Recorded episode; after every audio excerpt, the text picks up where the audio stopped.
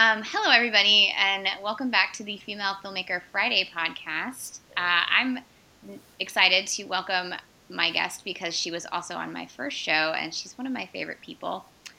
Uh, this would be, of course, Kristen Sales. Hey, Mariah. Thanks for having me back on. Hi, Kristen.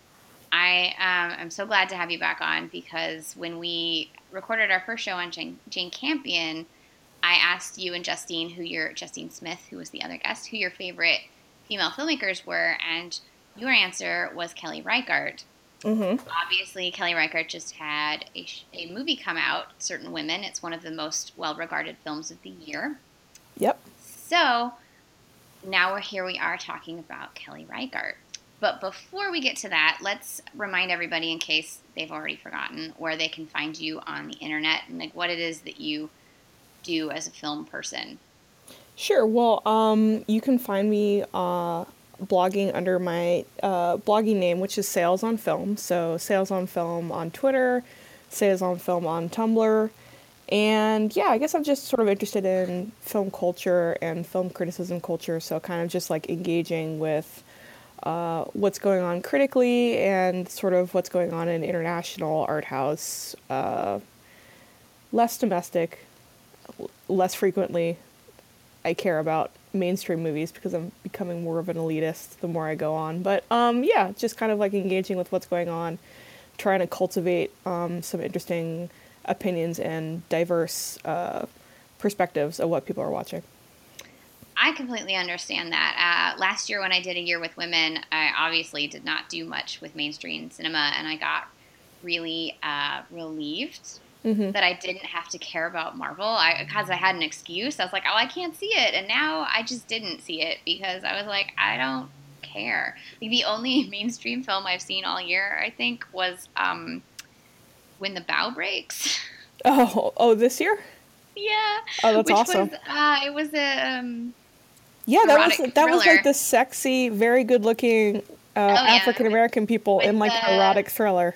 Morris Chestnut and um, Right. Regina Hall. It was good. It's Yeah. from the same guy who was the showrunner on Wicked City, which I also was the only person who enjoyed. So um, Yeah, I can't even tell you. I don't even think I've ever heard of that show. it was on ABC and it got canceled, but then they put it all on Hulu, and I binge watched the episodes that didn't get aired. Okay. It was terrible and great. Was it So- like was it like erotic thriller? It was an erotic thriller. It was an erotic serial killer thriller set Oh in the goodness. 80s on the Sunset Strip. So you Oh, you know that. what? Now, okay, I do remember hearing about that. Uh-huh. Yeah. Was Yeah. the guy from the guy from Gossip Girl was in that? Oh yeah, he was, Is that the, him? Uh, he was the erotic Yeah. serial killer. hmm Right. No, yeah, very erotic. Yeah. And uh, what's her name from Swim Fan? Jessica other, other Christensen? things. Erika I just pull- Christensen. Erika Christensen. She was in Yeah. it too. Yeah, it was good. And then um, what is his name from Clueless? Was the detective, but he was the worst thing. Oh, Dan Um, Hedaya. No, the the, the boyfriend. Oh, the boyfriend. I don't remember. Oh, yeah, yeah, yeah. Uh, Jeremy Sisto. Yeah, yeah, he was the worst thing on the show. I'm just pulling these from the just- 90s, just like out of the 90s. I'm pulling much. these names. Yeah, pretty much. If it had just been the, the serial killer perspective, it would have been a much better show. But Okay. anyways, um, it's very trashy. I love trashy. Yeah. thrillers. Welcome back to the Wicked City podcast, everybody. I can't. I should. I should do. I have a friend who did an after Smash podcast where the whole podcast is Smash, like talking about Smash and the uh, influence of Smash Mm-hmm. post Smash being canceled. And I feel like I should do that with Rick, Wicked City, but like have it all about erotic thrillers. Wow. Uh, I didn't understand. I didn't realize that it was so genre defining. I love erotic thrillers. I used to watch this one show. I'm sorry, this is totally off topic. I used to watch this one show called Silk Stockings. I've heard of that. Yeah. It was Canadian erotic thrillers, basically Mhm. SVU from Canada before SVU existed. That's so Um, funny that Silk Stockings is such a trashy name for a show. It's so like it's so like lurid. Mm-hmm. It's like a romance novel title. So, well, it kind of was. So now you guys know a lot about me as a viewer. Yeah. let's let's get back to, uh, you know, you know, I love cats and erotic thrillers. That's pretty much what we've learned. That was such an Um, immediate digression into like the polar opposite of what Kelly Reichardt movies are about. Like Yeah, I there's mean, no eroticism basically in any of these Eh, movies at all. at Um, all. so let's let's talk a little bit about Kelly Reichardt. Um, how you got into Kelly Reichardt. What you love about Kelly Reichardt? Sure. Well, so much. Um, I guess we could start. Yeah, I think the first um, Reichardt movie that I saw was Wendy and Lucy. This was back in the day, so probably about like five years ago. I was writing this column um, about movies that were available for free on the internet for via various platforms. And one of the movies that was available on Hulu back when Hulu used to have movies for free um, was Wendy and Lucy. And um, when you're writing a column about free movies and you have to watch all of them for your column, um, it's good to pick the shortest movies that you can find. And uh, thankfully, Wendy and Lucy is like 80 minutes. It's a perfect, perfect runtime. So I just watched this movie and I had heard, you know, that it was just very sad and Michelle Williams, like I know who that is. So I watched it and I was pretty much just blown away by kind of the the bleakness of it and the um, sort of originality in that it is just it's very very comfortable being one thing and not trying to do more uh, than it needs to, which is something that I, a quality in in in a, filmmaker and in a film that I really admire. Um, so that immediately uh, put Kelly Reichardt on the map for me, and then um, I picked it up from there, and uh, that was uh, I don't know I must have watched that in 2009, 2010 um, when it got on Hulu, and then she had a new movie right after that, Meek's Cutoff, um, which I saw and loved, and that was probably like my number one or top five movies of 2010, and uh, I think it's probably one of the best films of the decade. You know, when people put together that list, like, oh, what would you say were the best films of the 2010s? Uh, Meek's Cutoff is always up there for me. It's a, I think people like to say revisionist western or feminist western, but you know, it's a western. Um, and uh, uh, again with Michelle Williams, and it, it just hits a lot of the kind of things that I like in a movie, like to me, Meek's Cutoff is sort of like if I was going to make a movie, it would have a lot of the same elements. Just sort of a, a starkness, a quietude, and um, like a Western setting, and an emphasis on um, women within the Western is always kind of just like a like a little niche um, uh, sort of pet project, or not pet project, but just sort of like an interest of mine within um, the larger scope of cinema or the larger scope of uh, classical westerns. So yeah, so with those two movies combined, I was just like, okay, I'm totally sold on this woman. Like, get me all the other movies that I can watch. And then um, when Night Moves came out a couple years ago, saw that in the theater. And then as soon as I heard that she was making um, this most recent film, Certain Women, and I saw the cast, I was like, holy shit! Like this is me. Like someone made a movie. They were like, Kristen, what do you want to see in a movie? And then they like made it. Um, and uh, so yeah, that's Certain Women is definitely my like favorite film of the year so far, and I just yeah, I'm just totally in the bag for Kelly Reichardt. Like she's just um, not only like my favorite female filmmaker, but just hands down one of my favorite uh, working filmmakers right now. Meek's Cutoff was actually the first of her films that I saw. I missed it when it was first in theaters, but mm-hmm. I moved to San Francisco shortly afterwards, and I pretty much lived in the Castro Theater. And they would do double features for ten dollars, which is friggin' amazing. Because um, the other movies in San Francisco are like fourteen dollars for one movie, you know. So they did a double feature of uh, Meek's Cutoff and John Sayles' um, um, Limbo. Lone- Limbo? Is that what it's called? Lone Star? No, Limbo. I think it's called Limbo. Limbo. Okay. Uh, let me make sure on that before I keep going. But I'm pretty sure it's called Limbo. Yeah, it's from 1999. So I had heard of both these filmmakers, but had never seen any of their films. So I was like, going. And um, slight spoiler alert for both films. They're the kind of films that have an ending that is very open ended and pisses a lot of people off because you're like, damn it, there's no resolution. And after I saw this film, both films, I it like very much inspired most of my writing in film school because I was like, yes, I love this. I love not having a resolution. I love not knowing what's going to happen to these characters. Mm-hmm. I, just I found that just so inspirational, and I wrote several uh, shorts that had endings like that, and holy crap, people were like, this isn't an ending. You can't end something like that. And I'm like, yes, you can, because then it's up to you to decide. It's like a choose your own adventure. I love that. Mm-hmm. Um, so I'm grateful to her for, for that. I also love that uh, Meek's Cutoff is set. So Meek was um, one of the pioneer, like runner, uh, not runners, uh, guides through the pioneer trails up near where I grew up.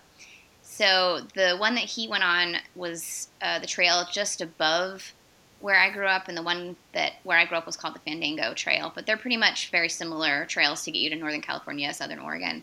And when I was watching this film, I kept trying to explain prior to this, like what it looked like where I grew up, Mm-hmm. and because people picture California and they they don't they don't picture like fields, Mm-hmm. um, Or, endless, or even endless, if you tell them endless fields, Northern and juniper trees California. things. yeah, They picture mountains, yeah, yeah, or San Francisco. redwoods. and so yeah. when when uh, when Meek's Cutoff came out, I was like, everybody go watch this movie, and you can see what it was like for me to grow up. Except that we weren't pioneers, but I mean, it still looks exactly like that. The field that I grew up Mhm. playing in looked just like that. Like, Yeah. I, I almost feel like Kelly Reichardt could have saved money if she just come and filmed in my hometown and lived in, in my parents' spare room while making it because it looked exactly the same. Yeah, and the wild the wild thing is, it's like I think people think of Kelly Reichardt as like an Oregon filmmaker because uh, most of her other films are set in Oregon, and that's has a certain lushness to it.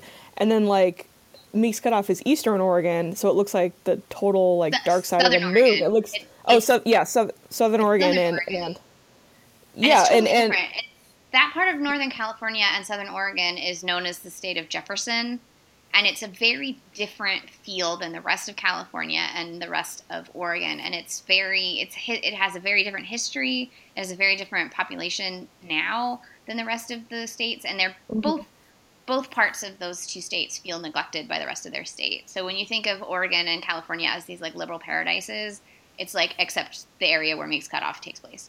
Right. Yeah, it's pretty wild. It's like a totally different area, but especially just in terms of her, filmography of like all these other films where like people are like, you know, like in the woods and it's deciduous and dark and green and beautiful and then you just have like this other part of the state and it's still they're like equally Oregon stories. It's just I think the t- the tenor of the stories themselves are so much like determined by the environment and it like it kind of determines like how she shoots you know whatever story she's telling is because so much is determined by um, the like the physical surroundings. I also like that you pointed out that Meek's Cutoff is uh, sort of a feminist western because what you'll see in a lot of westerns is sometimes you'll see a tough woman, but she feels more like a, a masculinized tough woman, Mhm. and rarely you'll see an actual pioneer woman right, with the kind like of the like kind of pioneer, the kind of pioneer woman that like uh, Joan Didion wrote about, the kind of pioneer women that came in those in those covered wagons. They were tough, tough women. yeah and they're not like it's not a 21st century understanding of like what a tough woman is like it's it- Exactly. it's it's entirely within the context of the time and the sort of so- social mores and the very sort of like religious um, uh, culture that the, that they're coming out of. So it's not sort of like betraying those things. It's just like bringing out sort of what the realistic strengths that these people like would actually have to have. Because I mean, Meek's Cut Off. you alluded like Meek was a real guy and everything. So it's it's a fictionalized, it's a lightly fictionalized version of like events that actually happened. The people I don't I think are, are sort of made up, but um, Yeah. it's I mean it, that did happen to this group of people where they got sort of uh, incredibly lost and yeah Which it- I it also must say, having having grown up there, you can still get lost up there to this day. Um, there's actually in that area, there's a, um, and more so in the Northern California below the border part, but there's um, a belief in these spirits called the Tinahaways.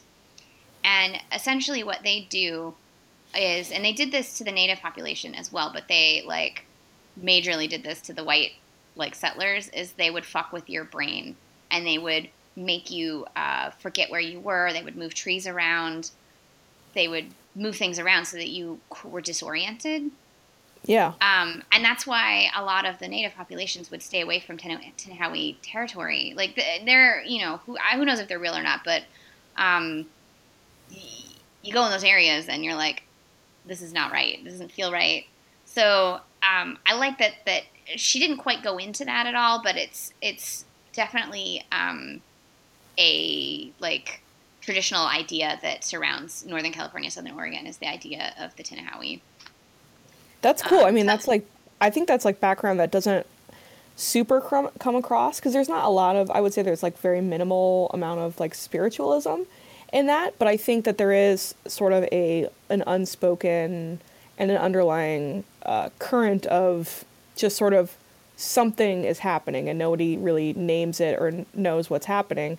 It could be as easy as they're just lost because this guy doesn't know what he's doing, or it could yeah. be that the the the, the uh, Native American guy that they pick up is sort of summoning people. Like there's that threat of like paranoia that some of the settlers think that might be happening. But the thing that I love about the movie and Reichardt in general is that it's super. Everything is super super understated. Like if she has an opportunity to state something out loud, like 9 times out of 10 she she won't. She'll just let you bring whatever you want to bring into it and kind of you know, she'll she'll leave everything kind of there on the screen or suggested through, you know, sound design or suggested through maybe like a couple point of view shots, but everything is really kind of up for grabs and um, I, I really like that because it allows for um, an intelligence in the audience and it allows for uh, participation and for people to sort of um, come to their own conclusions about what they thought the movies were about or what they thought is going to happen to the characters. So with Reichardt, she first sort of broke through in 2006 with Old Joy, but prior mm-hmm. to that, or at least that's the sort of narrative but prior mm-hmm. to that, she had her first feature was 1994, full 12 years earlier, River of Grass, and it was unavailable for years and years and years.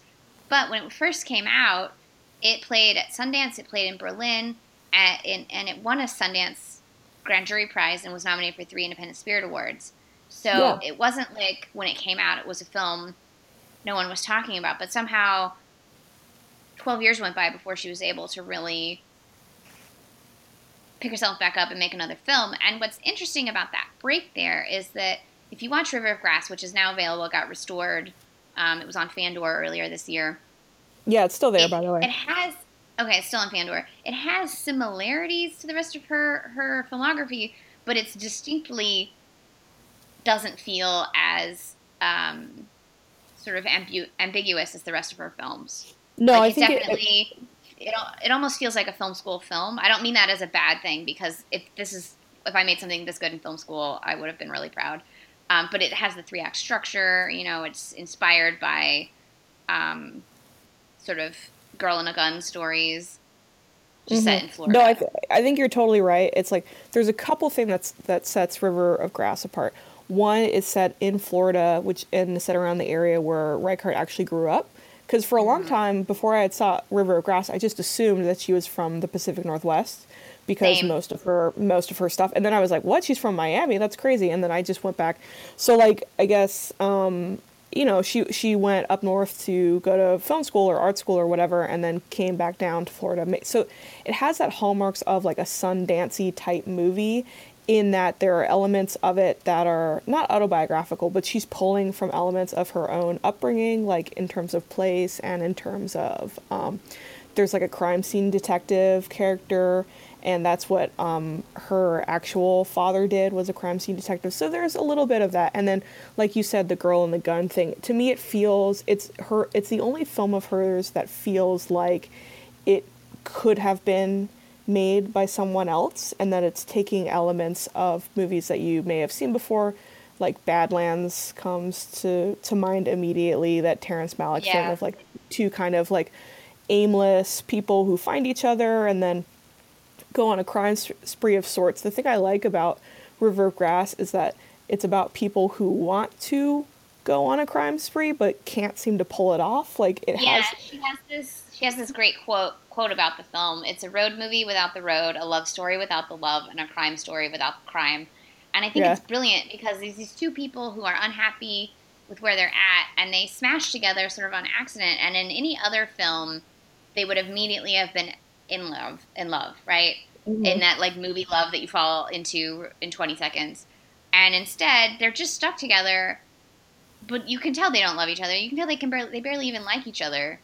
Yeah, it's But like they don't even like touch each other throughout the movie. Yeah, they Mm, just find yeah. because they're just they're just totally aimless. So it's literally like that thing, which I think is kind of a really funny in joke. It's like that thing of like they're in a place where there's nothing to do, so they just kind of do anything to kill the time. It seems very like Floridian in that Yeah. sense, where you're just kind of like in the boonies and you're like okay well you're here too. Let's like do let's like share the space together.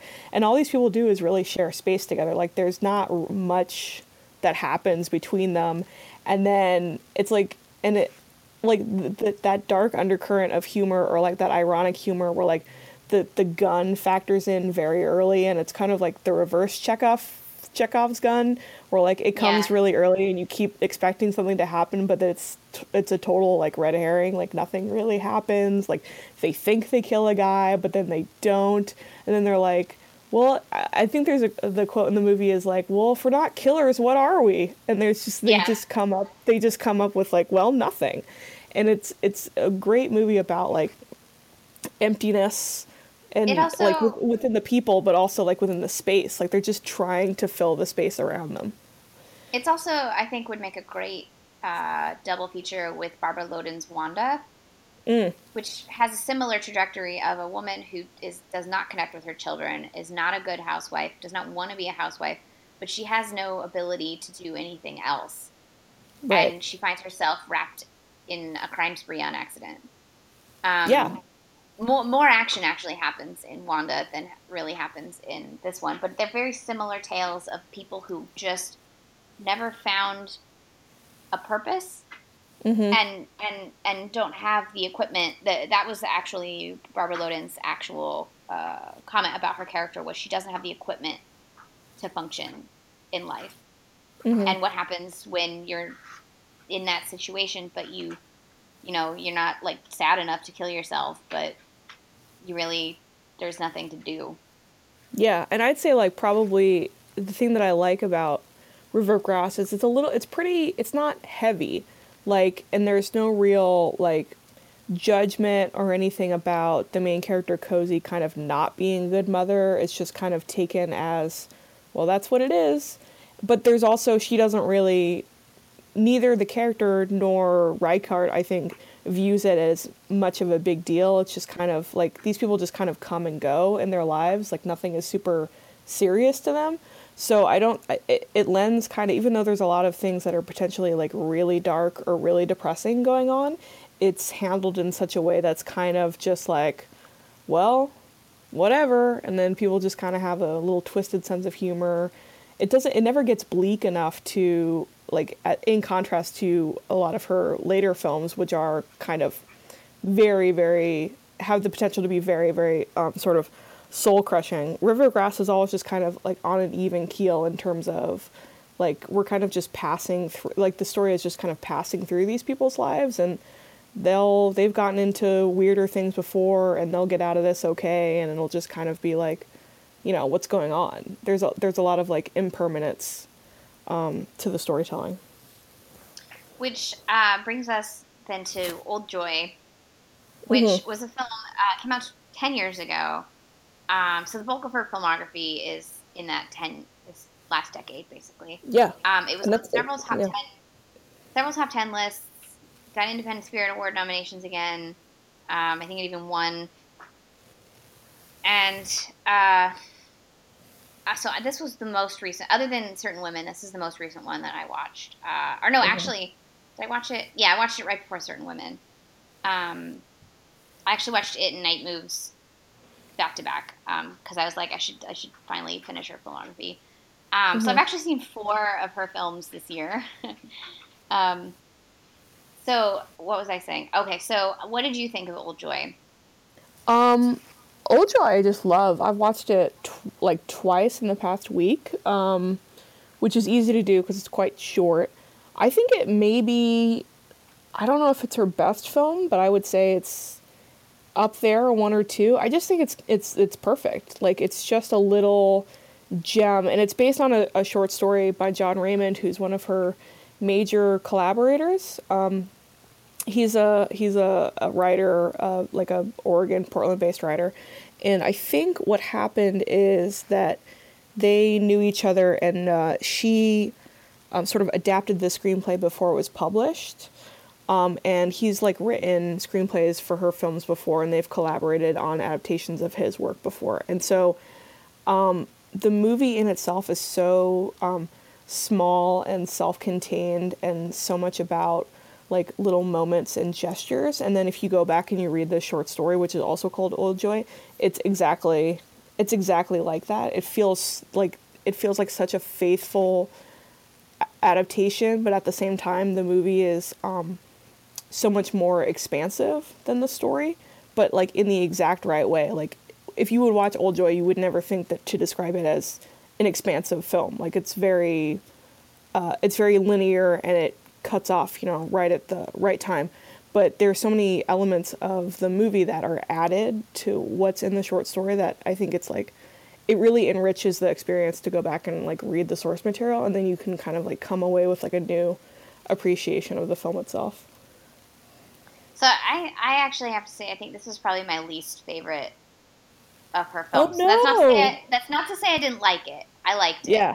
Uh-huh. I just I couldn't I had I found harder to basically actually both this and Night Moves I found harder to relate to mostly because mm. they're very male centric. Mm-hmm. And and maybe it's because I'm just turning into a man hater. I don't know, but I just really didn't care about the characters. I, I, I actually was more interested in the wife character that's in the beginning of the film. Yeah. And then you don't see her again, and I was like, no, come back. Um, tell me about her. She's clearly got a lot to say, yeah. and I was just I just wanted to know more about her. Um, well, that, yeah, I think that's obvious. I mean, that's definitely your mindset having to, having done your year with women project. I think that's fair, but like to me, um, I don't know. There's something so um, intriguing about the the men's behavior in the ways that they're trying to relate to each other, and also even though they're they're men, I I maybe have like felt sort of similar things about trying to um, trying to reignite a friendship like not not a not a romance but just kind of you had a closeness with someone in the previous previous phases of your life and you've kind of grown apart in different directions and then you try to come back and sort of recapture the intimacy like the, the kind of intimacy that only that comes with when you're hanging when you're I, hanging out with someone. That i can completely relate to. I, I mm-hmm. actually have a friend who was one of my and maybe this is part of why i didn't like the film was it hit feels i didn't want to feel i don't know but um, mm. I had a friend in college that I was really close to, and in the last few years, every time we meet up, it gets more and more awkward. Yeah. Um, and less, I like, I, not for me. I always want to just dive back into the way we were, and oh my god, now I'm thinking of Barbra Streisand. Um, but anyways, but every time, but it doesn't ever feel reciprocated anymore the way it used to. Yeah. And so I, can, I, I yeah. think, I think the honesty of the way that awkwardness is really comes across in this film. Um, mm-hmm. And so I, I, agree with you there that that, that really feels a, like they captured what that feels like. Um, mm-hmm. and, and, I do enjoy a film that shows uh, different shades of masculinity that we don't often see. Yeah, um, I I think so that's sort I, of. I, I give props for that. Yeah, that's sort of like borderline erotic charge of like a close male friendship that and I don't know. I, I like this movie. Well, we haven't even talked about the dog. You don't well, really yeah, like the I, dog? I, I mean, you know, Lucy's the best thing, and I love Lucy. Lucy's the best. Um, yeah, and so we should explain dog. that Lucy is actually Kelly Reichardt's dog. And now, um, okay, um, old... did Lucy die because certain women was not was dedicated to Lucy? Yes, you cut my story oh, off. I'm sorry. No, no, it's fine. It's fine. Spoiler alert. God, you bummed everyone out. No, yeah. So I was um, really upset when I saw that. So I didn't know the dog died. Yeah. So um, I mean, it was she was an old doc, so I mean, but and she's Yeah. been beautifully memorialized in um, two incredible films. So Old Joy. So what, what happened with Old Joy is that um, I guess Kelly Reichardt just asked Jon Raymond. She said, "Well, I really like your your your short stories. Do you have any stories that are primarily set outside, and any stories where I could write write a dog into it, write my dog into it?" And he said, "Yeah, this story, Old Joy." So basically, um, the dog is not in the short stories, so she just wrote in her own dog for them to have and go on the road trip. And it's beautiful. I mean, there's so much like just natural human behavior, but also dog behavior um, in the film because you just get to see them and they're just hiking or they're just going on a road trip. But it's really just kind of beautiful. These like long, sustained shots of the both the humans and the dogs just sort of like sur- uh, reacting to their surroundings. So yeah, Lucy's in this one, and then obviously she's the Lucy in Wendy and Lucy. Wendy and So- Lucy, which is a good good transition to Wendy Yeah. and Lucy. Yeah, yeah, so let's I go. watched I watched Wendy and Lucy last year during a year with women, Mhm. and uh, I do a lot of my uh, rating and cataloging on Mubi. But Mhm. I always like read the comments, and then I'm like, "Shit, Mariah, stop reading the comments on Mubi. Everyone there is an asshole." But I do it anyways, and then I get and then I get angry. So there was this guy. It's always a guy too, or like ninety percent of the time, it's like some asshole guy leaving a comment where I'm like, "You don't deserve this movie." So Wendy and Lucy like hit hit hit hard, and I Mm. was very upset when it ended. And then I go to rate it on on Mubi, and this guy is basically saying like nothing happened, and it's so boring, and why can't she just like move or whatever? And I'm like, this whole so much happened because of poverty. Like it, this whole movie is such a great look at true poverty and what Mm. true poverty means and what it means to be somebody who like a dollar is something you have to like calculate. Can I actually Yeah. spend? Absolutely, and I You know? think that and, the and, and trying to move to upward mobility during the recession. Yeah, so know? this movie came in like 2008, so it's the, it's absolutely the perfect American recession movie in my opinion. Yes. But it but it has not aged poorly. Just because we're in a recovery period does not mean that this is not still relevant.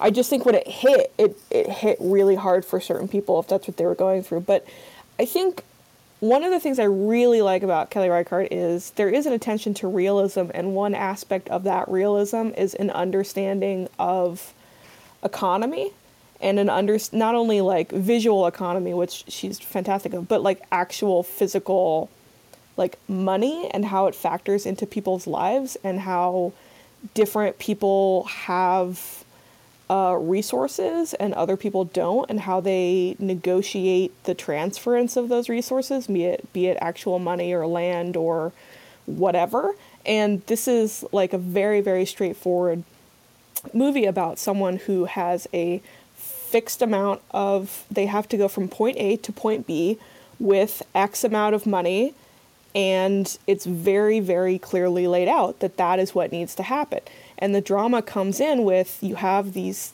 fixed factors and then you have these unknowns. So the whole movie is um, trying to uh, michelle williams character wendy trying to um, deal with these unknown factors. So I, I think the simplicity of it in terms of setup may kind of throw people off because I think a lot of people are maybe used to um, conflict in movies being represented as something a little more um, uh, grandiose. But to me, it's like this is a has the kind of um, echoes back to maybe like neorealism, but in a way that's way less romantic. It's kind of Yeah. very very stark, very American uh, kind of neorealism, which is just kind of as bleak and as much about like sidewalks and parking lots and gray skies and like a CVS. Do you know what I mean? Just that kind of like Americanism where you're just like, this is fucking bleak. Like there's nothing around here except like a gas station and a grocery store. And these people are just like out here trying to like survive day to day. Like that's what that that's what this movie is to me. Yeah, it's it's very similar, I think, to Bicycle Thief, in Mhm. in that one thing happens and everything, all the repercussions on on the man's life are astronomical. Um, Yeah. And in this case, the same thing. What one, the one thing that couldn't go wrong was her car breaking down, Mhm. and that's the one thing that went wrong. Right, and then Um, com- compounded with and, with losing and then the compounded dog. with Yeah. losing the dog, and so you you lose everything pretty much. Right. And an- another thing that is not, it would have been more, I think, more highlighted if another filmmaker had made this is sort of the um, and maybe if male viewers didn't get this, but female viewers I think certainly did. The idea of a woman traveling alone Absolutely, uh, yeah. is terrifying. And when she Mhm. has the dog, it's a little less terrifying because she has the dog, right? When she Mhm. loses that dog, I'm like, anything could happen. And if this had been like a more sensational filmmaker, someone would have tried to rough her up or try to rape her or something, right? And instead, Yeah. you just, she's just afraid of everyone she talks to. And it's, and, and she, it's not like a jump afraid, but you can see in her eyes every time she has to meet a new person or talk to a new person, she's thinking, is this person going to fuck me over? Like, I'm, I'm Yeah. so alone. Like Um, even the me- even the mechanic, who's not a particularly threatening character, I think I think in, in her behavior and in Michelle Williams' incredible performance, we should definitely talk about her. Um, like there's this understanding of like she is totally at the mercy of this mechanic and like whatever he wants to charge, basically like that's all that's her only option. And in terms of like physical threats, I mean, there's really only that one scene later when she has to camp out um, because she doesn't have her car, where it's incredibly tense. But then you're Yeah. right; it, it's one of those things where it's like, well, what in this situation actually would happen? Is she going to be raped and murdered? Like, probably not. But it's almost scarier that that doesn't happen because you have this sort of like perpetual fear that doesn't have, or this perpetual terror that doesn't actually have like an emotional release. And it, I think it lingers with you even more than if something really climactic had happened. Yeah. Well, and it just shows the idea that you, like, I I think most men who camp out probably don't think, hey, this is a little say unsafe because I'm all alone and I might get raped. You know, like that's that's a thought that I think lots of women who are alone have in the back of their head. Often. Yeah, no, it's it's Like, always. I I mean, mean, it's always an option. I just drove across the country with a cat in my car. And I specifically stayed every night with someone I knew because I was terrified of stopping in a hotel.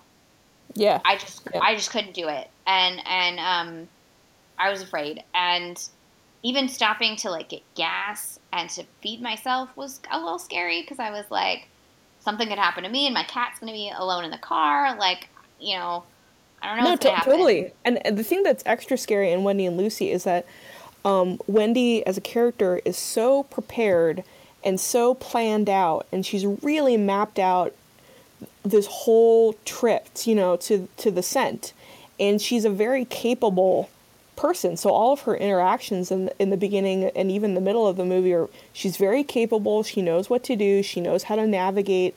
It's not like she's just going on this like woo fun road trip. Like she know she has a goal and she knows what's what to do. And so to see her sort of gradually come up against these obstacles that actually unmoor her as like a very strong person is actually even more like heartbreaking and also scary in a way because like there's this person that you that pre- presents themselves as being able to handle anything and just sort of like the very like chipping away at that like both economically but then also emotionally because obviously you know like lucy is sort of like the thing that's keeping her emotionally together um, throughout the thing and then like the ending of this movie is just like the saddest Holy fucking shit crap. i mean It this is- it's the worst. It's bad It is the worst. And it's it's sad because she do, you know you she did the right thing. yeah no it's a self-sacrifice thing but it And totally it's just gets you right there It's so horrible. You're just like, no. yeah but like then it's it's almost worse than Old Yeller. Yeah, but it does hit at that very, very specific hurt that I think is tied to sort of a, a childhood or an adolescent, where there's so much like adolescent literature and movies about like a boy and his dog or a girl and his dog or, or her dog or whatever. And there's something about seeing that in sort of a more adult setting and a more contemporary setting, which is like more realistic, the sort of just like twists the knife in further somehow. Uh-huh. It's just it's just so um, yeah, I don't know. I mean, it's like a brilliant movie, but I think the first time you see this movie, like you should definitely just go in like ready to be emotionally devastated because it's gonna happen.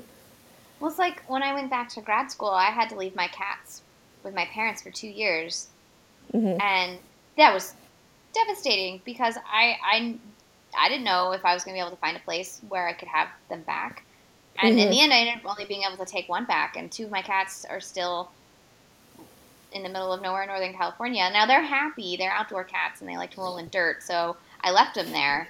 Actually, it's basically the same thing. I left them there instead of trying to bring them with me anywhere because they love the outdoors and I know that I live in the city and I can't give them that. Mhm. Um, you know, and every Yeah, time I I, mean, go it's just- home, they, they, they they miss me.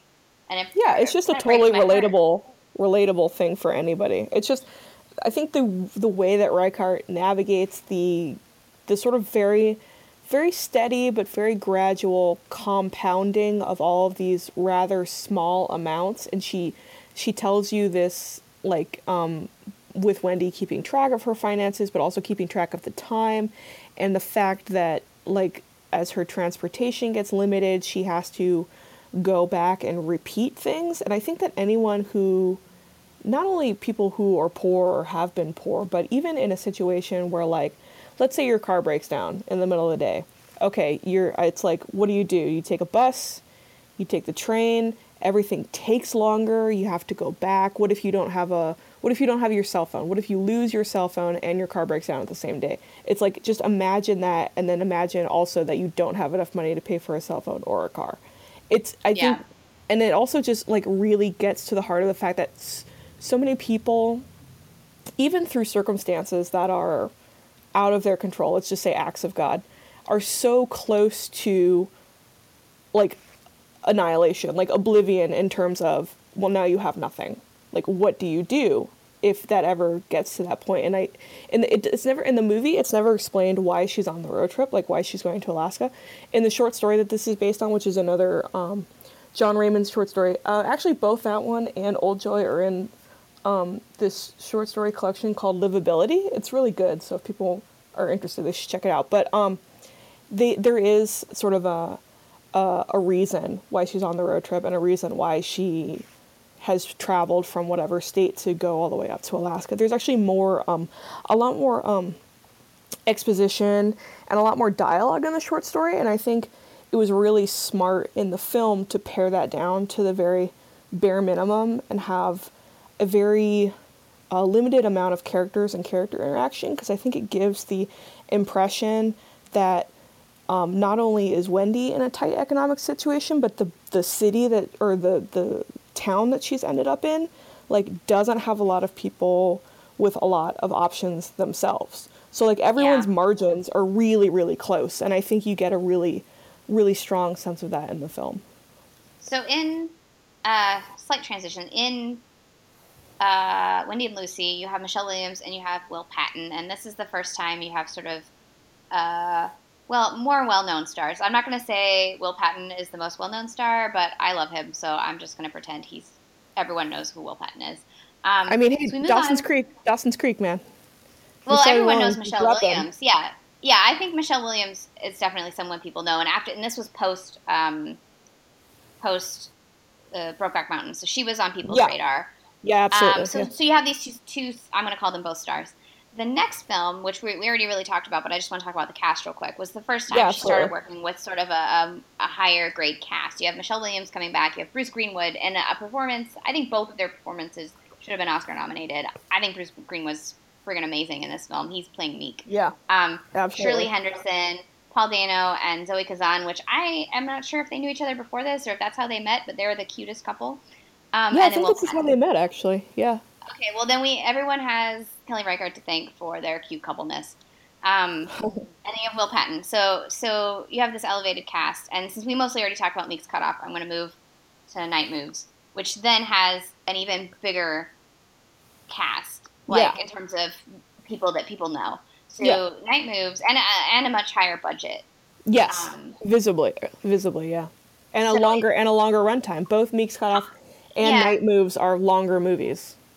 So in Night Moves, you have Jesse Eisenberg, Dakota Fanning, uh, Peter Sarsgaard. I always say her name wrong. Alia Shawkat. Yeah. Is that how you say it? Okay. Yeah, Shawkat, um, I think. Yeah. All right, and Katherine Waterston. It was before she was sort of everyone knew her from. Uh, what's it? Or is it the same year? From which Inherent Inherent Vice? Yeah, I guess Inherent Vice was the next year. No, yeah, it's before Inherent Vice. I didn't know who she um, was when I saw this film. Yeah, yeah, she hadn't really broken out yet. And then James LeGros, who's in like everything, and he's one of those that guys that I really love. Uh, he's um, fantastic, and Kelly Reichardt so uses him really, really, well. Yeah, yeah. She really does. He's great.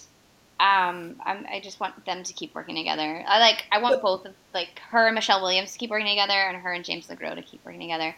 So mm-hmm. Night Moves is also has much more of a plot I think, a traditional plot than a lot of yeah. her other films. Yeah, absolutely. Um, it's a thriller. It's a very different feel. It's still in Oregon, um, but it's a very different feel.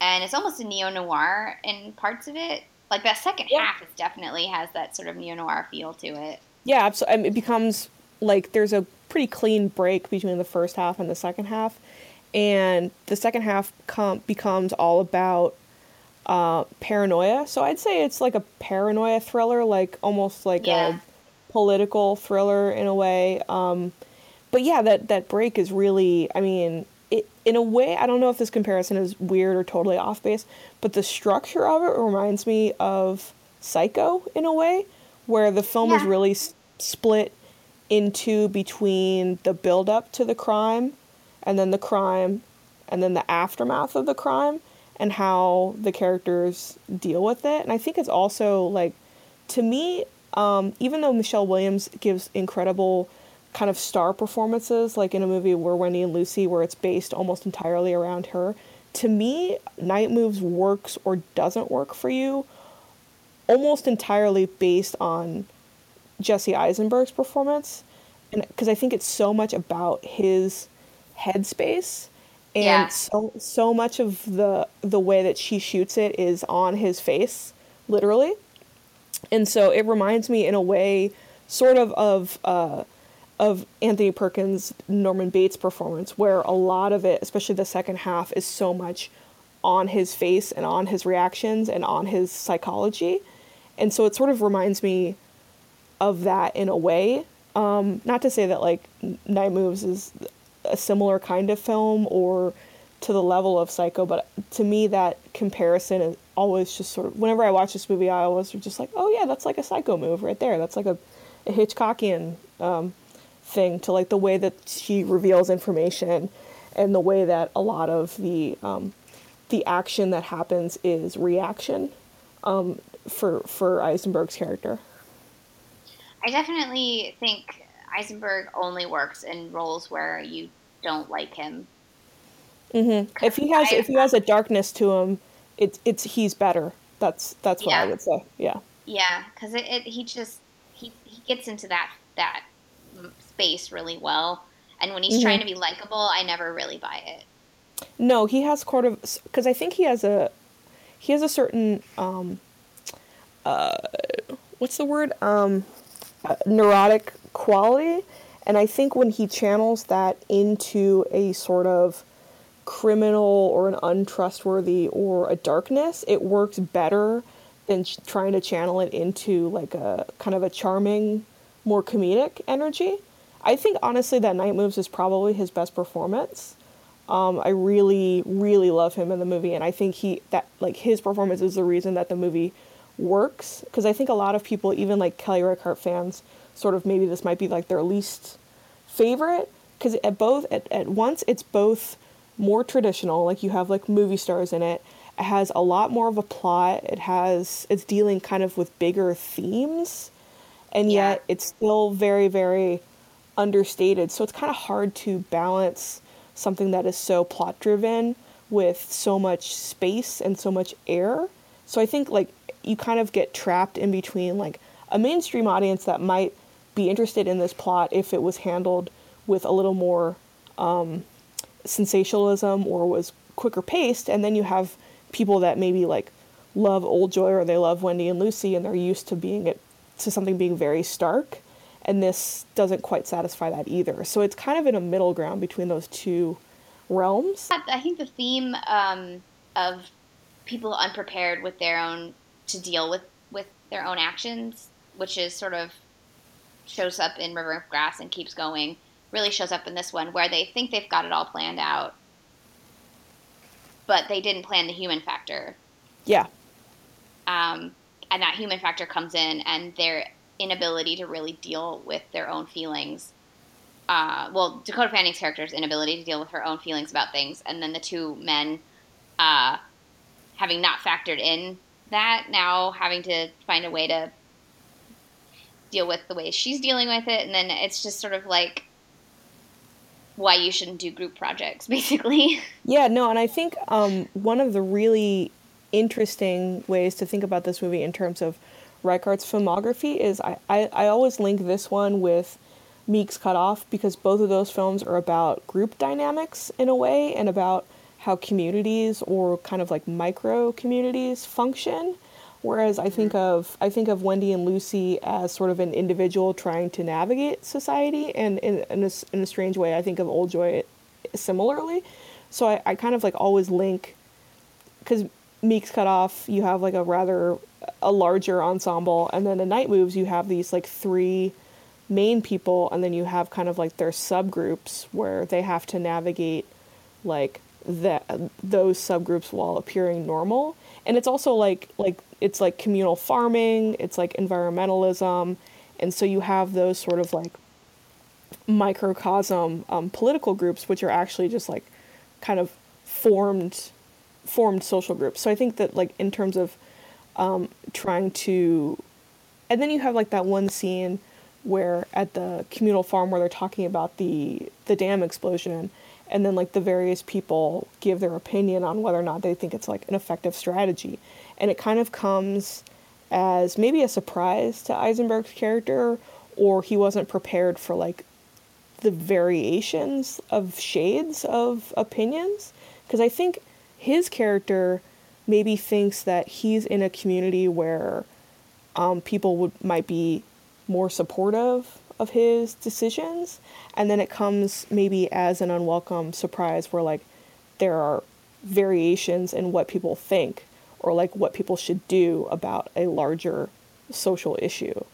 Um, so that's kind of interesting to think about in terms of like individual versus society or like if an individual sort of like even an individual in like a radical quote unquote societal context if their radicalism sort of is digressive even further to like even their subgroup, like what happens to that person? You know, it's I don't know. That's kind of that's kind of uh, academic and weird, but I, I think that movie does a good job of sort of laying out those um, different uh, those differing opinions of like how these political opinions are expressed. I think that's a good uh, good summation of what the themes she's trying to explore in this film um, and mm-hmm. in several of her films, like you said. Uh, which then brings us to Certain Women, mm-hmm. which is a film that's both about individuals and community. Yeah, it's and kind it of like you... the yeah. It's like to me, this is like the api- apiothesis. I can never say that word. How do you say that word? Apio ap- hypothesis. Apoth some however you say that word. hypothesis. Right? Okay, it's the um, Google it. Say it right. see what, I'll just see what it's. Ha- it says apothe- apotheosis. Apotheo. There you go. I always miss a syllable. There's okay, an e so, in there. How is yeah. it? Apo- apotheosis. Apotheosis. Apotheosis. Apotheosis. Okay. Jesus. Okay. So to me, like, um, certain women is like the uh, I can't even do it. I can't get my tongue to do it. Anyway, it's the um, it's the the culmination of like this idea of the tension between individuals and societies or how they work. Be, and i think structurally like certain women because it's a it's, it's a triptych right? So you have three stories that are unique and, and discrete units but the characters from all three stories sort of um, appear in the other people's stories, and then at the end, all three are kind of wrapped up and you come to realize that they all exist in the same universe. And yet the the structure of the film separating them sort of emph- emphasizes the fact that even though these women are relatively in the same geographic location and they might know each other or pass by each other, they're all very, very um, uh, u- uniquely and sort of inarguably alone. And so it's Yeah. it's very it's very sad in a way. Um, What the, I really- the structure of the film. what I really liked about this film, so we've moved from from the Pacific Northwest to Montana, Mhm. and Montana is more similar to Northern California, Southern Oregon than it is to the rest of the Pacific Northwest, in that it's very insular and very disconnected. So, for example, the um, skipping to the third part of the story, the, the uh, Kristen Stewart character has to drive three hours to get to her job. This this job that she accidentally got into, Oh, it's more than that. right?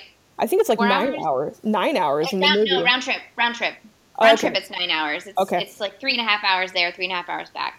okay. That where I grew up, which is Northern California, that's the distance I would have to drive. Like if I flew home at Christmas, I flew to Reno. My parents drove three and a half hours to pick me up, and then we drove home.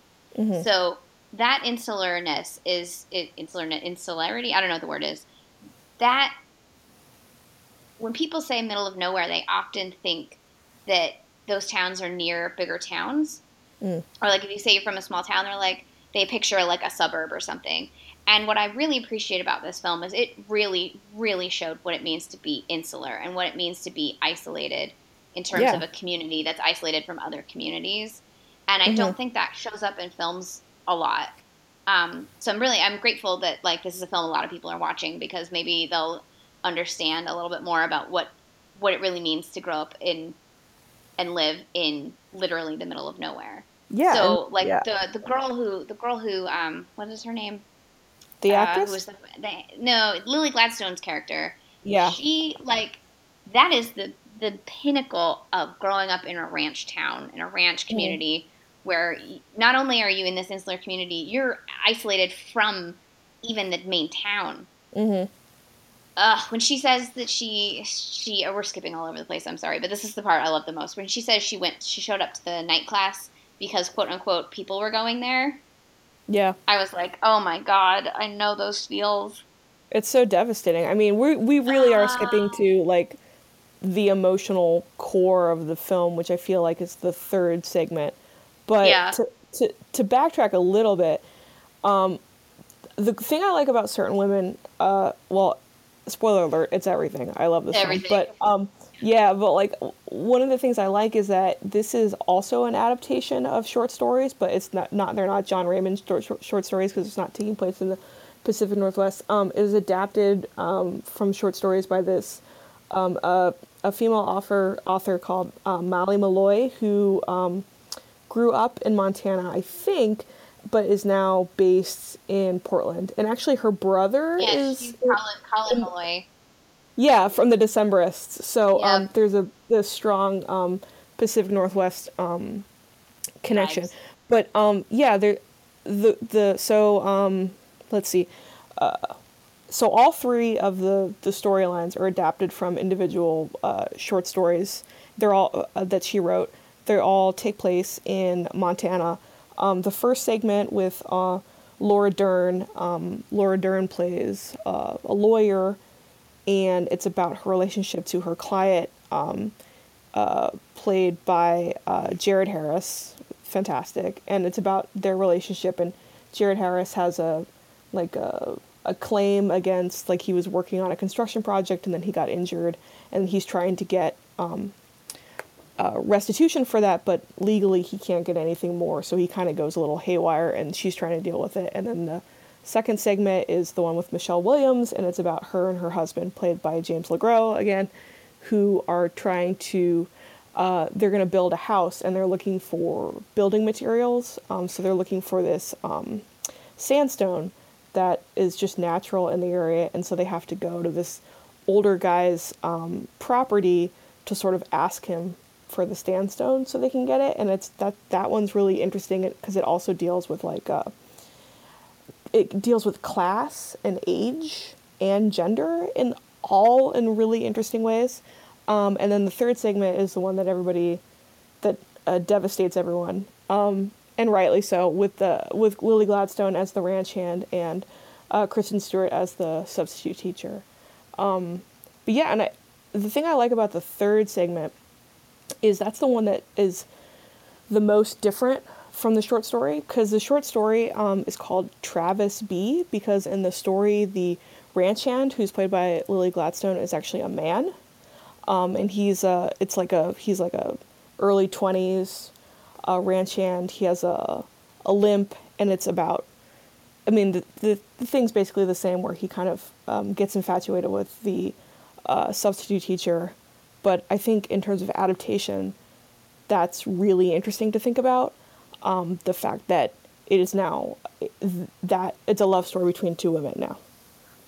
I, when this movie ended, I was talking to these old ladies who loved it, but were a little like trying to figure out what the themes were and about isolation and stuff. And I was I was mm-hmm. having a good conversation, and then they these were they were both uh, I think they were Russian, and they both basically said they didn't think that the Lily Gladstone character was necessarily a lesbian, but that she was just lonely and wanted a friend. And I was like, okay, let me tell you about how she was a lesbian. Um, let me tell you about how let me tell you about how much she brought a horse and also touched Kristen Stewart's scarf.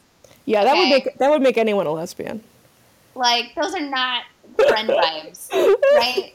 They're really yeah. subtle. The thing is, what I loved about this section was these are things that maybe you could sort of put as um, subtext in a in a very straight point of view, and mm-hmm. you and you know, for example, uh, Star Wars with the jacket, and, and you're like, no, bros share jackets, but all of us are like, nah, they're totally gay for each other, and it's like it can be either.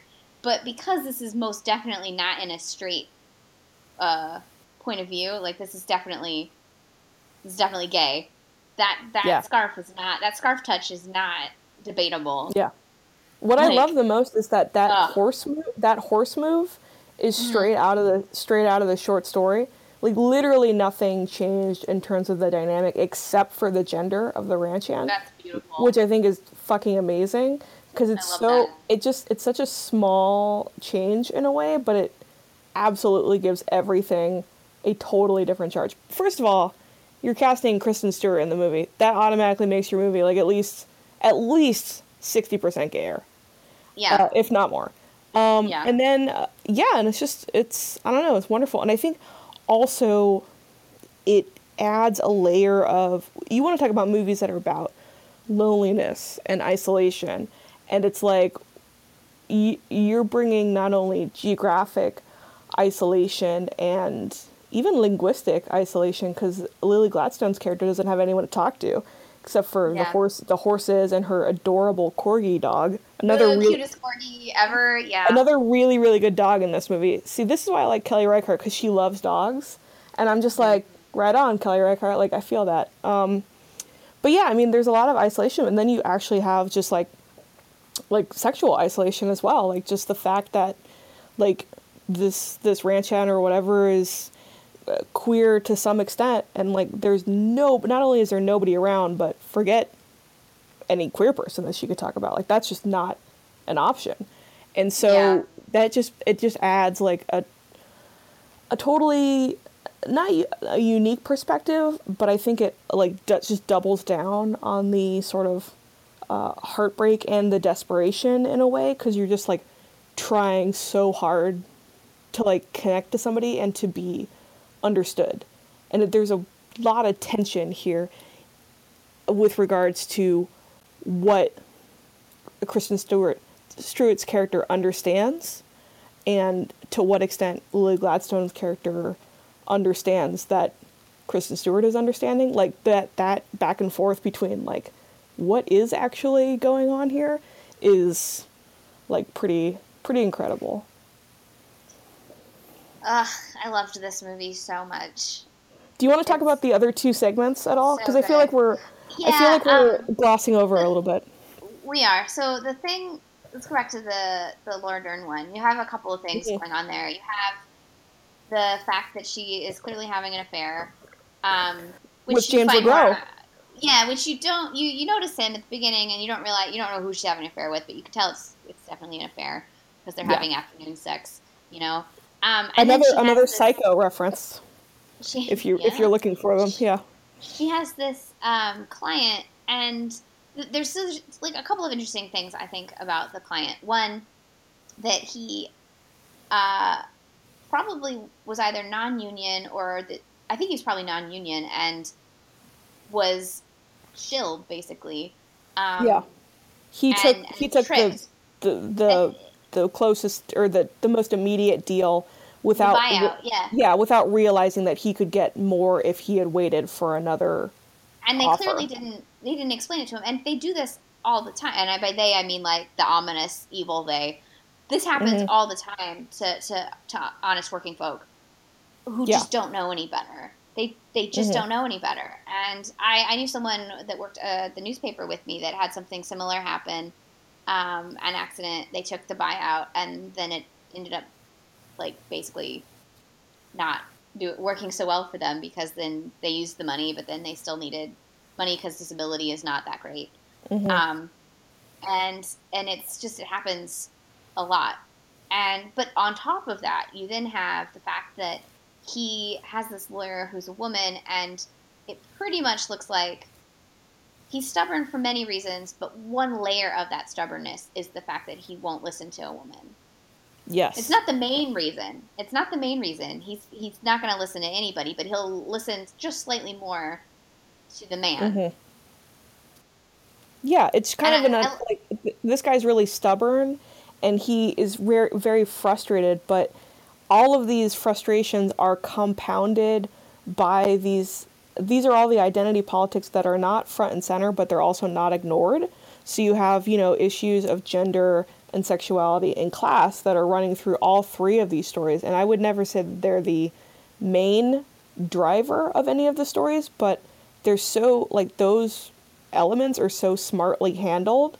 Like it's in the performance, the performances, and it's in the subtext of everything that's going on.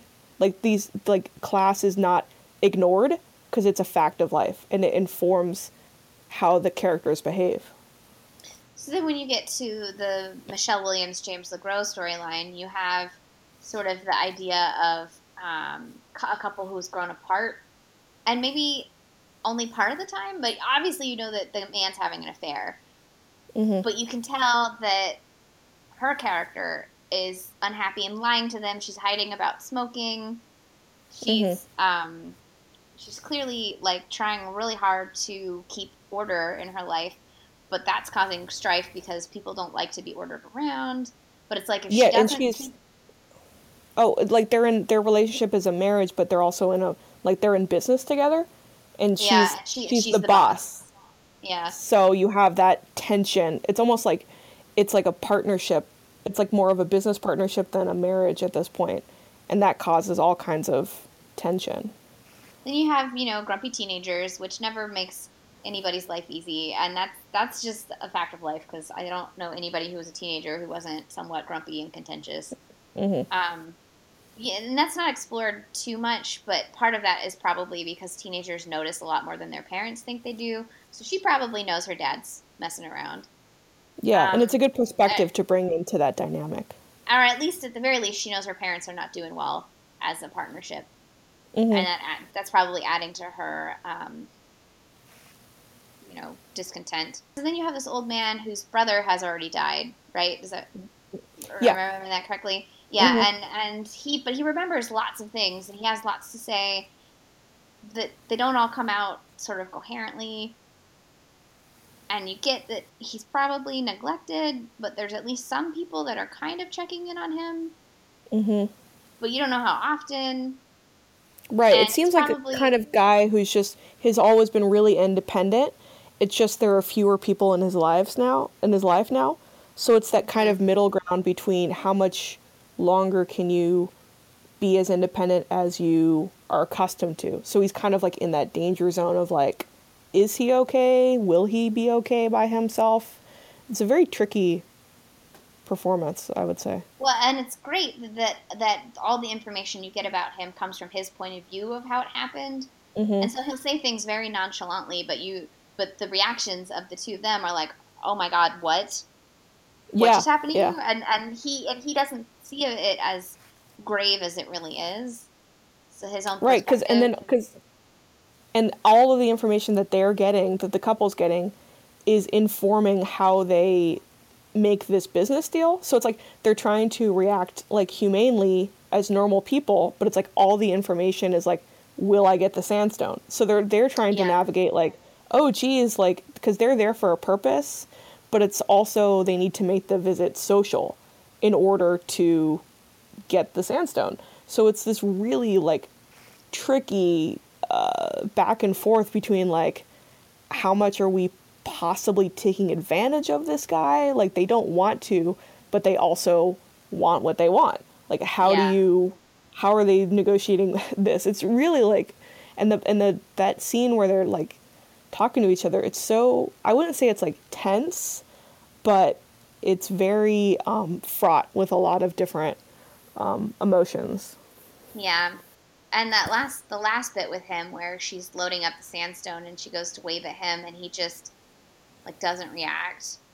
mm-hmm. That's that's heart- a heartbreaking scene because you you really don't know how like is he there all there enough to realize that the sandstone is leaving that he's done this or does he have Mhm. sadness over it or is he okay or you can't really tell could be any of those No. things yeah and all this stuff is left left open like in that same fashion for all of these Reichardt films where there's a lot of open questions about like no because nothing ever is like really resolved and also the question of like will this couple building this house which i think it's implied that it's their second house so they're Yeah. obviously well to do because they're from a more populated part of montana i think or somewhere else west so they're building this basically as a you know as a second home so like is this going to make them happy? Is it worth it? Like, what is their labor actually accomplishing? So, like, all of these things are just sort of like, well, we'll never know. Like, these people are just doing what they're doing and they're going to do it.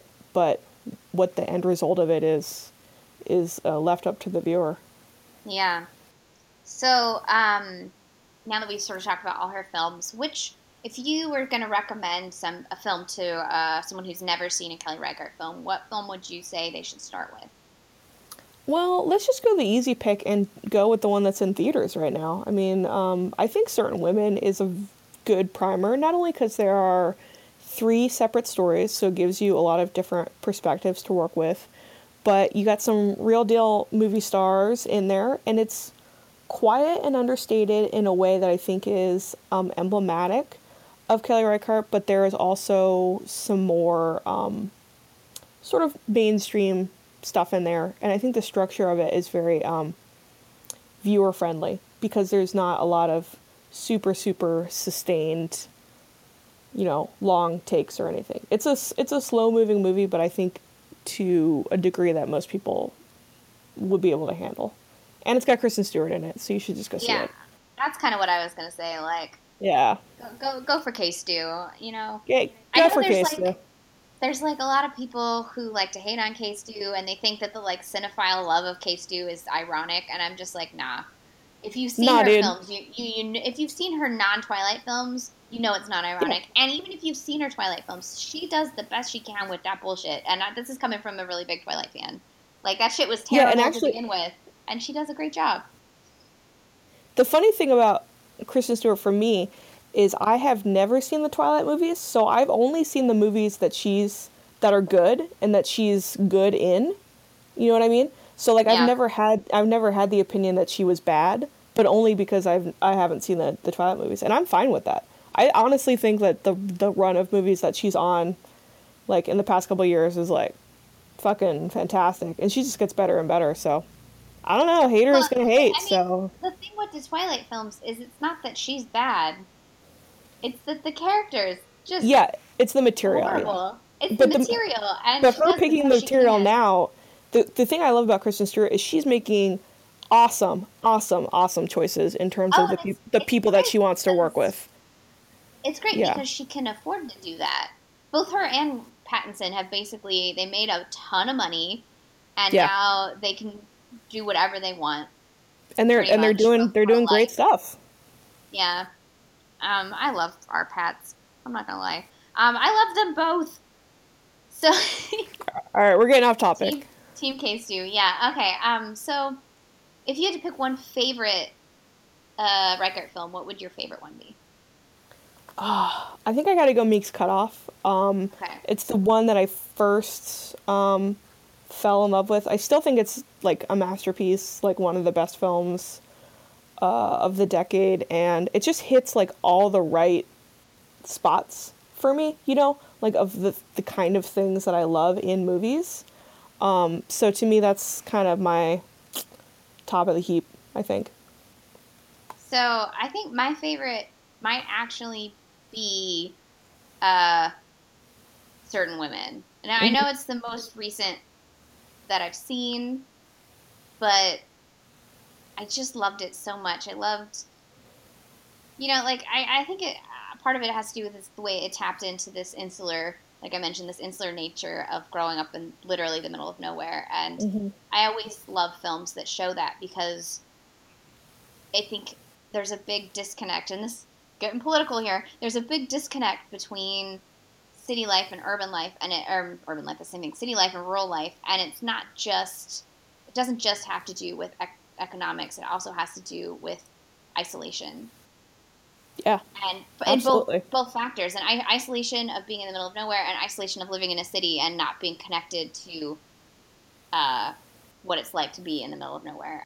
Well, I mean, what you're talking about with certain women, I think there are elements of that in really all of her films. Like the, the these these running themes of isolation or loneliness and the tension between the city and rural areas or the city and nature is like that's something that shows up in Old Joy as well. Like I it's this sort of like these these duality concepts of like who are you when you're here versus who are you when you're there how do you negotiate between the two like i always think that like whatever natural surroundings you're in whether it be like downtown portland or the middle of nowhere on Monta- montana like how is that acting upon you as an individual and how is that like mediating your behavior. Uh, to me that's like that's something that comes across in all of her work. I think that's why she's such a, a distinctive and unique American voice is that she Yes. understands that your surrounding affects who you are, yeah absolutely. And I think I that's have- just yeah. is great about her. i wanted to say one more thing about why i like kelly reichardt. Is that okay? Yeah, go for it. So we're talking about how Kelly Reichardt understands how people are uh, informed by their place, right? So the thing I like about her in the context of being a, f- a female filmmaker is that she is less interested, I think, in identity politics and about um, individual signifiers and more interested in uh, people's relationship to their communities and people's relationship to their environments, which I think is it's not rare or unique, but I think a lot of times um, there's maybe an expectation on female filmmakers to draw from their personal experience and make films that are semi autobiographical or films that are about their womanhood in a certain regard. And we didn't talk about this, but Kelly Reichardt is gay. And I think a lot of times there's, especially for queer women filmmakers, there's an expectation that their work needs to reflect their their gender and their sexual orientation um, to a degree. And what I really like about Kelly Reichardt is that it's not that she's not interested in those things or her identity does not inform her work because it does, but it doesn't form the basis of the kinds of things that she wants to talk about. And I think that that's rare because there's a lot of pressure, I think, on women and on queer m- women filmmakers to make movies about that experience and about how people interpret that experience. And I like Reichardt Reichardt because she makes the kinds of movies that she wants to, um, not the kind of movies that people might expect her to make. So that's all I Yeah. wanted to say. I like her. That's good. She's great. I like that. I love her. Yeah. Um, Yeah. Everyone, like, look for that picture of her and Todd Haynes as babies because it's it's great. They're film Oh yeah, we didn't talk about Todd Haynes at all. We didn't. They're like they're which- like they're like old BFFs. They're, yeah. yeah. There's a lot. And Todd with them. Haynes, yeah, Todd he's Haynes like the executive produced pretty producer. All of her films, yeah, or most of her films. Yeah, Um, she gets a Boy, shout out. She gets a shout out in at the Carol special. Thanks. They're like Ah, they're yeah. like bros. It's great. They it's are. fantastic. Yeah. So can uh, can you remind everyone uh, once again where they can find you on the internet? Sure, yeah, it's at Sales on Film, S A L E S on film, on Twitter and also um, salesonfilm.tumblr.com. Ah, yeah. So I want to thank you again for hopping on talking Kelly Reichardt. Um, and because Dude, you thank you wanted so to do this, because you wanted to do this show, I finally finished your filmography. So I'm very grateful for that because I had been putzing around not watching these films, and I'm glad that I finally did. Honestly, like Um, even just like talking about it makes me like love her movies even more. So I'm just like grateful for an outlet to talk about like literally just like my favorite filmmaker. So it's awesome. I hope if, I hope if people haven't seen her movies, like she has a very consistent filmography. It's like six movies. You could do it in a weekend. Like Yeah. just, just do it, people. All, they're almost all available to rent online if you don't have a video rental store near you. Um, Yeah, actually, I think all of them- Rental, Yeah. if you do have a video rental store near you, they're all on DVD now. I think even River of Grass is on DVD. Yeah, uh, it was. Yeah. Uh, I think it's. Uh, what was it? Oscilloscope. I think put that out. Yeah, Yeah, but- think but for- Oscilloscope. For for streaming, actually, all of them are available on streaming. If it's, I think the various platforms are uh, Amazon Prime, uh, Netflix, and Fandor. Fandor has the most, so it might be a good Yeah. opportunity to get Fandor if you haven't already. There you go. Uh, Yeah. So thank you again. And Yeah. uh, for you who will keep listening for other shows, hopefully the next uh, two shows are actually going to be both with Miriam Bale. Uh, we haven't recorded yet, Oh. but we are going. We're doing an epic two-episode recordathon, where one episode will be about Sofia Coppola, and the other episode will be about Nancy Meyers. So we're going Oh to my two God. very, very distinct places. That's gonna be Um, so very- awesome. It's it's gonna be two different shows, so it'll be all December, but we're recording it all in one session. So who knows how loopy we'll get by the time we get to Nancy Meyers. Holy um, moly! I'm really, I'm really excited for this show. It's gonna be good. Um, so that'll be in December. Uh, look forward to that. And coming in January, I have several several people who I need to watch the films for the of the women that they want to talk about. So it depends really on which movies I get to first. Um, but I have a Yeah. lot of people uh, coming on the show in the next few weeks, uh, up through almost February. I think I have booked right now. So this is really exciting. And um, thank you all for listening. And if you have ever have any questions about where to start with pretty much anything, just send me a tweet, and I'll give you probably 20 films to watch. And, and you think I'm joking, but people have asked for like a five film starter pack, and I'm like, here's 20. I couldn't choose. no, don't do that. Just give them five. Don't overwhelm the Oh. people. I overwhelm. I'm a bit much. Yeah, That's- it's it's what you do. It's what you do. It's what it's. You ask Mariah for a film recommendation, she gives you 20. That's what she does. That's Um, anyways, thank you again, and um, have a good end of November, everybody, and into holiday season. Yay! Yeah, to you as well.